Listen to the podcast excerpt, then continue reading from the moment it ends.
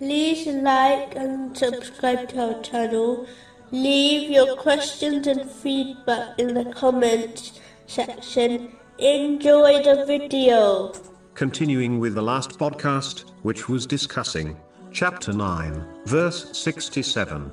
The hypocrite men and hypocrite women are of one another, and close their hands. A body which is too busy acquiring wealth will never prepare adequately for the hereafter. In fact, this person will dedicate so much effort to acquiring wealth that they may not even get a chance to enjoy it. Instead, they will depart this world and leave it behind for other people to enjoy, even though they will be held accountable for it. This person may acquire wealth lawfully, but they will not find peace of mind, as no matter how much they obtain, they will only desire more.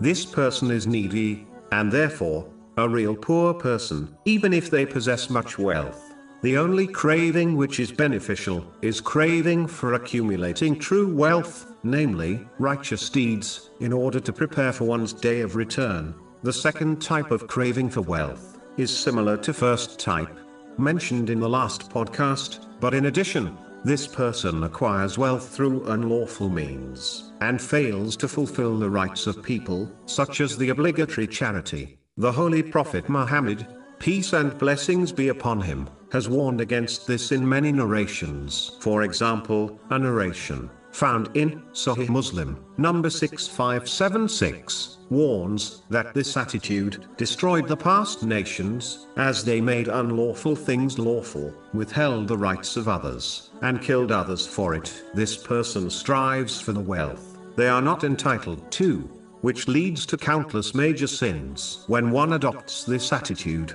they become intensely greedy, as warned in a narration found in Sunan an Nasai, number 3114, warns that extreme greediness and true faith will never combine in the heart of a true Muslim. If a Muslim adopts this type of craving, then the extreme danger of it is clear even to an uneducated Muslim. It will destroy their faith until nothing except a little remains, just like the narration found in Jami R. Tirmizi, number 1961, warns that this destruction is more severe than the destruction caused by two hungry wolves, which are let loose on a herd of sheep. This Muslim risks losing the little faith they possess at the moment of their death. This is the greatest loss